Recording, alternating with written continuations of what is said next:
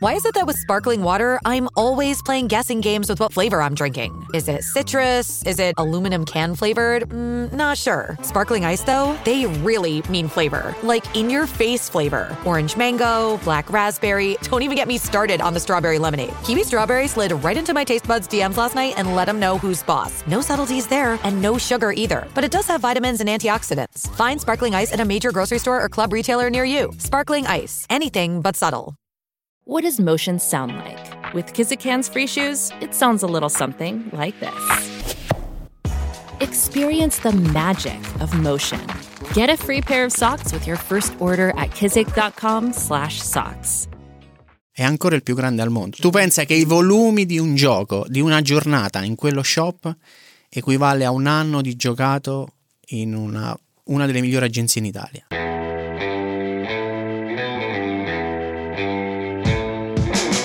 La vita è lastricata di scommesse. Pensateci bene. Scommettiamo quando cambiamo lavoro. Scommettiamo quando scegliamo una persona per la vita. Forse è per questo che siamo tutti incuriositi, impauriti o addirittura attratti dalle scommesse vere, quelle per denaro. Io sono Alessandro Allara. Mettetevi comodi. Scommetto che vi appassionerete. I contenuti di questo podcast sono puramente informativi e non rappresentano in alcun modo un invito al gioco d'azzardo.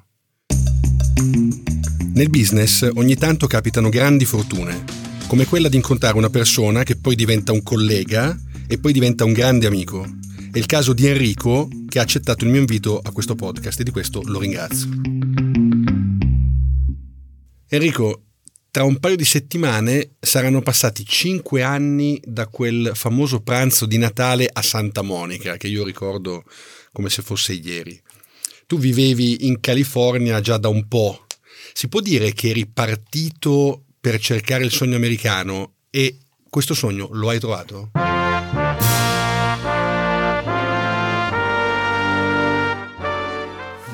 che ricordo che hai tirato fuori. Sì, è stato uno dei pochi Natali, tra l'altro, che ho passato in, eh, in California e lo ricordo anch'io benissimo. Eh, guarda, io sono partito per un'avventura familiare, te l'avevo raccontato nel 2016. Eh, cam- volevo, volevamo cambiare io, mia moglie, mia moglie si è licenziata, bimbi piccoli e ci siamo buttati. E abbiamo detto proviamo, come va va. Ah, ah, ah. Abbiamo, lasciamo casa e se va bene restiamo un po', altrimenti, altrimenti torniamo. E poi siamo stati sei anni, adesso siamo tornati l'anno scorso e mm, l'America e la California restano per noi posti magici. E rispondendo alla tua domanda, sì, certo, siamo partiti per eh, il sogno americano, la, l'America ci ha voluto bene, siamo stati benissimo, però era tornato il momento di tornare.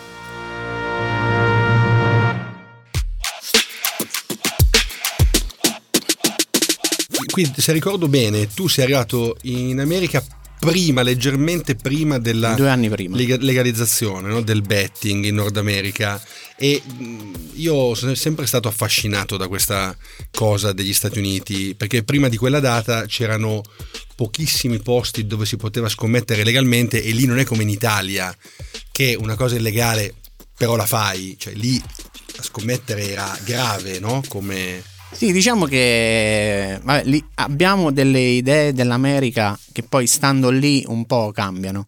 Uh, sicuro, anche io sono partito, le scommesse sono illegali e io uh, facevo parte, uh, lavoro ancora nel, nell'operatore principale, nel gruppo principale di betting, quindi sicuro andavo lì per fare ippica, che era legale in 33 stati dell'America. E io che avevo sempre fatto scommesse ero andato lì e lì non facevo scommesse. Però arrivato lì mi sono accorto che eh, la gente scommetteva, si parlava di scommesse un po' ovunque in tv e eh, la cosa bella è che con chiunque parlavi aveva una grossa cultura della scommessa e eh, dicevano tutti I have a guy, cioè ho questo tizio che viene a casa e mi fa piazzare le scommesse, oppure c'erano i siti illegali. Eh, che eh, ancora oggi negli stati dove non si gioca e mancano ancora all'appello della legalizzazione tre stati importanti, la California, il Texas e la Florida, i tre più grandi, eh, ancora scommettono su questi siti, Bovada, BetUS, che sono siti rispettabilissimi, eh, che ti fanno un po' penare per avere i soldi quando vinci, eh, però offrono un'offerta completa.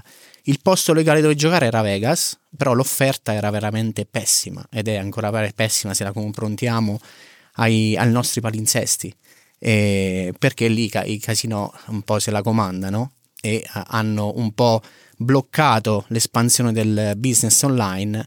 Eh, è vero che per aprire un conto devi stare dentro il casino e eh, poi non puoi, eh, diciamo, hai molti limiti per quello che riguarda le scommesse. Quindi mentre per l'Ippica era completamente diverso, era legale, ehm, 33 stati, c'erano questi OTB che erano un po' come eh, degli off-track betting shop, eh, erano un po' dei posti un po' dei particolari, chioschi. dei chioschi sì dentro i bar, sai, gli American bar dove c'erano queste tutte le track, tutti gli ippodromi di tutto il mondo, tu andavi lì, piazzavi la tua scommessa tramite un terminale, eh, un po' old style, però c'era tanta gente, comunque il mercato dell'ippica è molto, molto grande lì. E, e, poi è arrivata nel 2018 il grosso cambiamento del New Jersey che ha vinto il ricorso alla Corte Suprema e da lì è un mercato enorme. Oggi eh, arriva, quest'anno arriverà a 10 miliardi di, di, per le scommesse, sei sul casino con pochi stati, ti ho detto mancano ancora l'appello più grandi. Parliamo del New Jersey, io mi ricordo che eh, mi ricordo una, una, serie di racconti che tu e gli altri nostri amici, colleghi che vivevano sulla East Coast facevano di questo primo betting shop che aprì in New Jersey. Sì. Cioè, è ancora lì, il più grande al mondo. Eh. È ancora il più grande al mondo. Cioè, tu pensa che i volumi va? di un gioco, di una giornata in quello shop, equivale a un anno di giocato in una, una delle migliori agenzie in Italia. È praticamente a fianco allo stadio delle, de, de due squadre di New York di football, eh, dentro l'ippodromo, è praticamente eh, uno spazio fantastico eh, dove l'azienda ha investito tantissimo. Eh, parlavo proprio oggi, prima del podcast, con il responsabile del, di prodotto e mi ha detto Enrico, continuiamo a investire in sale VIP perché qui la gente viene non per piazzare la scommessa, ma per passare la giornata viene con le famiglie, si guarda le partite, eh, mangia, beve, c'è il ristorante e poi abbiamo per chi vuole giocare sale con un teller che eh, raccoglie le scommesse, ci sono dei kiosk spuntata minima a 2000 dollari.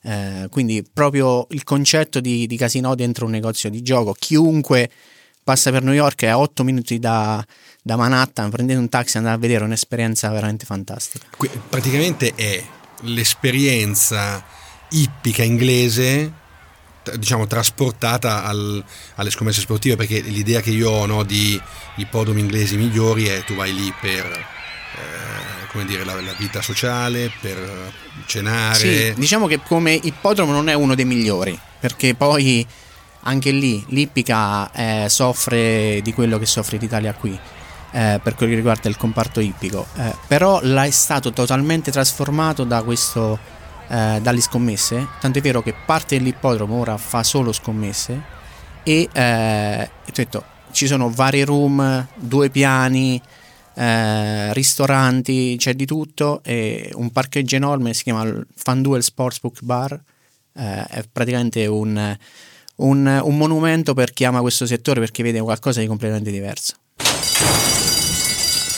Senti, prima hai parlato di I Have a Guy, quindi il fatto che l'allibratore di quartiere è una, una, cosa molto diffusa negli Stati Uniti. Ora mi ricordo un film, mi hai detto che tu non sei molto forte sui film, però c'è un film famosissimo che ha vinto anche un Oscar che si chiama Il lato positivo, eh, titolo originale Silver Lining Playbook, che, eh, in cui Robert De Niro fa l'allibratore di quartiere in uno mm. stato che credo fosse uno stato eh, in cui era illegale chiaramente scommettere e porta la sua famiglia a fare una scommessa collettiva che poi insomma non, non lo spoilerò per chi non ha visto il film però il ruolo di questo allibratore di quartiere era molto eh, carismatico e ha rappresentato nel, nel, film qualcosa di importante. Quindi è ancora così adesso? Sì, negli stati dove non...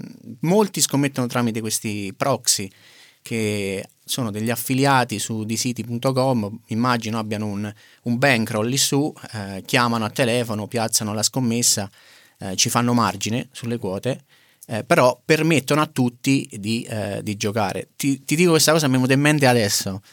Eh, Kentucky Derby è praticamente una corsa, eh, il secondo evento più visto in America dopo il Super Bowl. 200.000 eh, spettatori, una mm. cosa pazzesca in Kentucky. La persona che lavorava, che viveva al piano di sopra, nel posto dove sei venuto tu, mi bussa alla porta la mattina e mi dice mi piazzi una scommessa di 10 dollari sul cavallo numero 20, no? Io praticamente ho fatto il guy in quel momento, certo. ma proprio per farti capire la cultura che lui in quel momento aveva un guy a cui chiedere se poteva piazzare una scommessa, anche se lui le scommesse hippie le poteva piazzare legalmente.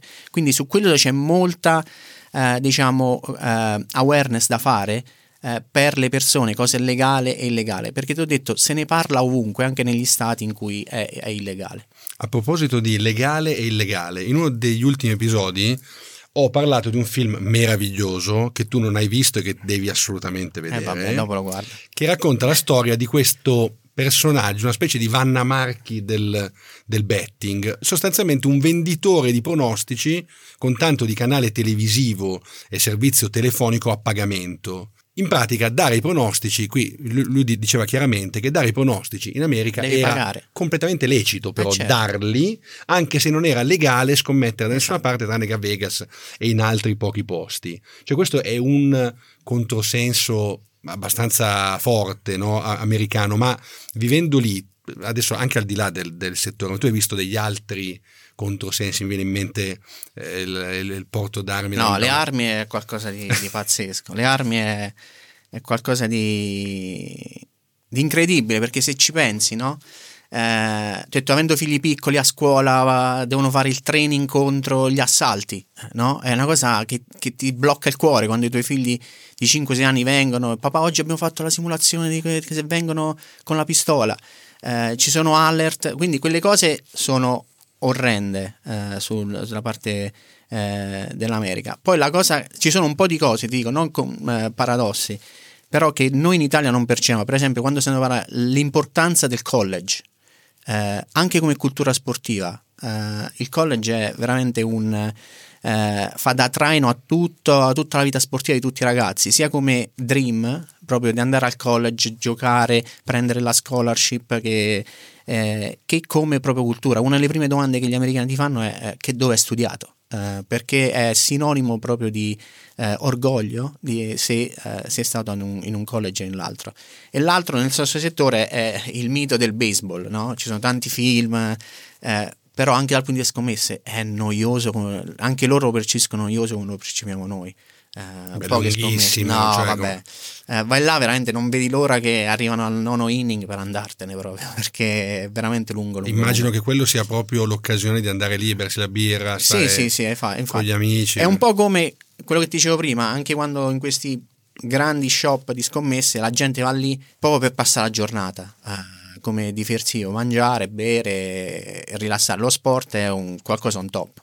Allora, noi siamo stati eh, colleghi anche in Italia, quindi tu oltre all'esperienza americana hai avuto anche una lunga e importante esperienza in Italia. E ricordo che eh, in quegli anni abbiamo sostanzialmente alimentato una delle eh, figure professionali che oggi per varie ragioni, tra cui anche il divieto di pubblicità sono diventate centrali, quasi essenziali nel settore delle scommesse, ovvero il tipster. Per chi ci ascolta, il tipster è un influencer che attraverso un eh, social a sua scelta, ma oggi devo dire quasi esclusivamente Telegram, perché è l'unico che sostanzialmente non ha limitazioni sui contenuti, eh, alimenta la propria community con consigli di scommesse. Poi parlavo con Marcello Marigliano, che sai benissimo chi è, del fatto che il controsenso è che questi tipster sono poi pagati certo. dai bookmaker, quindi se sono pagati dai bookmaker non, non hanno eh, tanto l'incentivo a dare dei pronostici vincenti. A questo proposito però io torno indietro di boh, non so quanti anni, ma tantissimi anni. Invece io ho sempre avuto una venerazione per un personaggio americano che invece di mestiere vendeva pronostici a pagamento e anche profumatamente, e questo signore si chiamava Don Best. Era un handicapper, per chi ci ascolta, l'handicapper e chi dice sostanzialmente quanti punti di vantaggio avrà una mh, squadra e chiaramente lì si parla di football americano principalmente no, e football, basket, ma soprattutto football americano. Allora, poi so che Don Best in realtà eh, si è trasformato, l'azienda è stata venduta, ok, lui non è più il Don Best di una volta, però come funziona eh, in America? Cioè, eh, io ho visto anche recentemente, sono stato in California e in un hotel c'era un canale televisivo acceso e c'era questo talk show di gente che parlava appunto di scommesse. Sì. Cosa impensabile qui in Italia oggettivamente. Sì, sì, Noi abbiamo provato a farlo perché penso di essere stato forse il primo a provare a fare sta roba, ma alla fine non c'è l'audience. Sì, sì, no, loro cercano il conto. Ho detto anche, eh, io ho seguito per esempio Foxpet come brand negli Stati Uniti, e, e loro cercano il contenuto, cioè legare la scommessa il, il, cioè, al contenuto che aiuti loro a dire la storia nel miglior modo possibile. Ehm, e quel fenomeno che dici tu di Don Best che eh, copiava le, le, quote e poi le rivendeva eh, con eh, il suo intuito è qualcosa che ancora c'è lì, eh, sia nel, delle, nel, mondo delle scommesse, se cercate su Instagram betting expert, vedrete pacchetti settimanali, giornalieri, mensili, paghi e loro ti dicono la, la loro. Eh, così come su, sull'Ippica seguito io ci sono gli handicapper che praticamente a cui paghi eh, una, una, fee e loro ti danno la schedina eh, che potrebbe andare quindi è qualcosa un fenomeno che ancora esiste eh, e eh, la parola handicapper è ancora molto usata nel, nel gergo.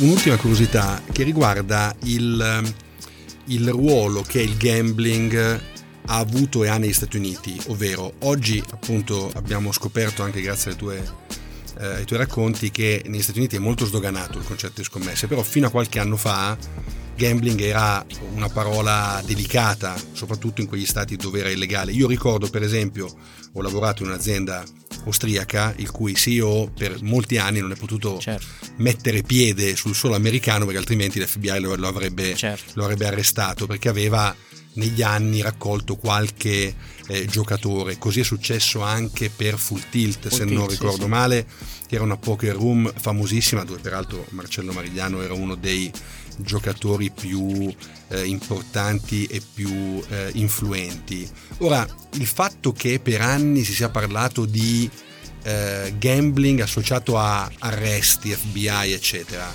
ehm, secondo te com'è possibile che in così poco tempo questa cosa si sia polverizzata e sia diventata eh, accessibile a tutti il discorso delle scommesse? Qui in Italia dove in realtà si scommette dall'89 perché di fatto eh, o addirittura prima eh, tra Totocalcio, Totip eccetera insomma abbiamo sempre avuto giochi eh, più o meno di azzardo in Italia e ancora oggi eh, c'è molta resistenza ad affrontare soprattutto eh, nei media eh, il tema del gioco d'azzardo in generale e delle scommesse più nello specifico.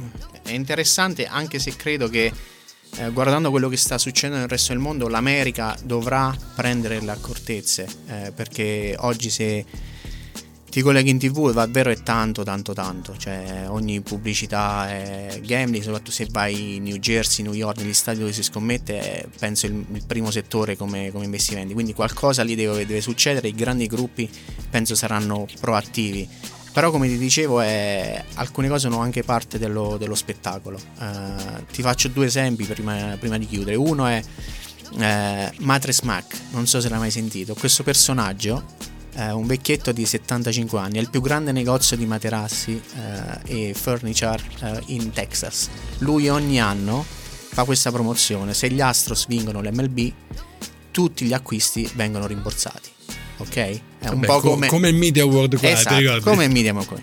Però lui lo fa in, coprendosi, noi sappiamo che Media sicuro ha firmato qualche assicurazione. Sì, sì, certo, okay? ricordo anche con chi, con il Lloyds di esatto. Londra. Lui lo fa in diretta TV dentro i vari sportsbook, va con le valigette da un milione di dollari, ci sono, si cercate YouTube, entra, chiama la TV e dice oggi vado a piazzare un milione. L'anno scorso eh, ha vinto perché gli Astros hanno vinto, eh, ha preso lui 70 milioni netti eh, con scommesse che lui aveva in mano. Pensa questa cosa qui in Italia con tutta la questione di gioco responsabile è impossibile. L'altro fenomeno è Dave Portnoy, che è questo influencer su eh, principalmente su eh, Instagram e eh, su X, eh, ora non più Twitter, eh, che è riuscito ad aprire un, è stato comprato da Penn, che è un, una grande catena, e poi Penn per fare ESPN Bet l'ha dovuto rivendere, che però come social media,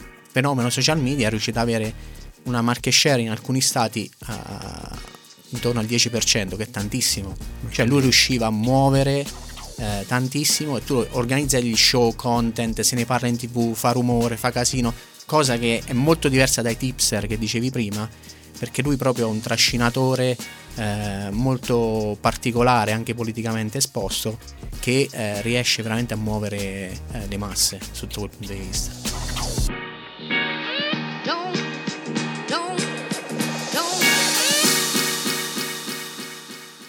Senti, a proposito di eh, grosse giocate e comunque la, insomma, la leggerezza, leggerezza o, o, non la definirei leggerezza, ma la libertà con cui negli Stati Uniti si parla di scommesse, come questo poi si traduce in eh, un'attitudine, un atteggiamento, una strategia anche di prevenzione dalle ludopatie? Guarda, le, come ti dicevo prima, le aziende, soprattutto le due più grandi, che oggi, eh, le tre, diciamo, MGM, FanDuel e, e DraftKings eh, cercano di essere molto proattive, anticipano il problema perché sanno che prima o poi arriverà, gli investitori vogliono parlarne per la sostenibilità del business.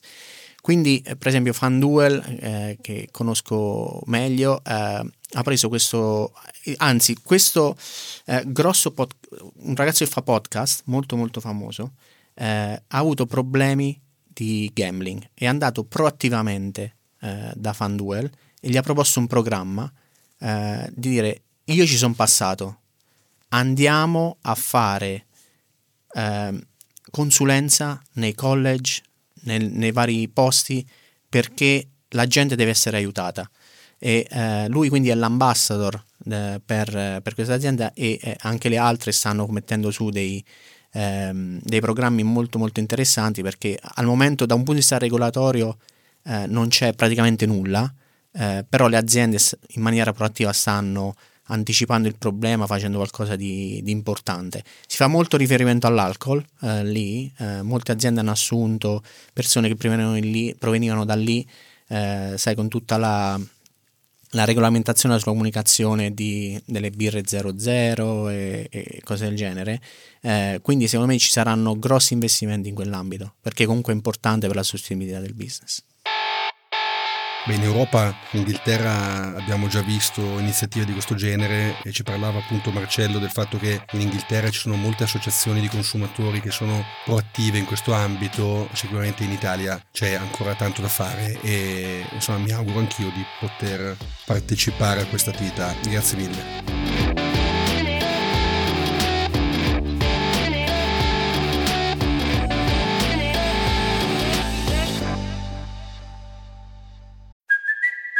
Kaylee Cuoco for Priceline. Ready to go to your happy place for a happy price? Well, why didn't you say so? Just download the Priceline app right now and save up to 60% on hotels. So, whether it's Cousin Kevin's Kazoo concert in Kansas City, go Kevin, or Becky's Bachelorette Bash in Bermuda, you never have to miss a trip ever again. So, download the Priceline app today. Your savings are waiting. Go to your happy place for a happy price. Go to your happy price, Priceline. With threats to our nation waiting around every corner, adaptability is more important than ever. When conditions change without notice, quick strategic thinking is crucial. And with obstacles consistently impending, determination is essential in overcoming them. It's this willingness, decisiveness, and resilience that sets Marines apart. With our fighting spirit, we don't just fight battles, we win them. Marines are the constant our nation counts on to fight the unknown. And through adaptable problem solving, we do just that. Learn more at marines.com.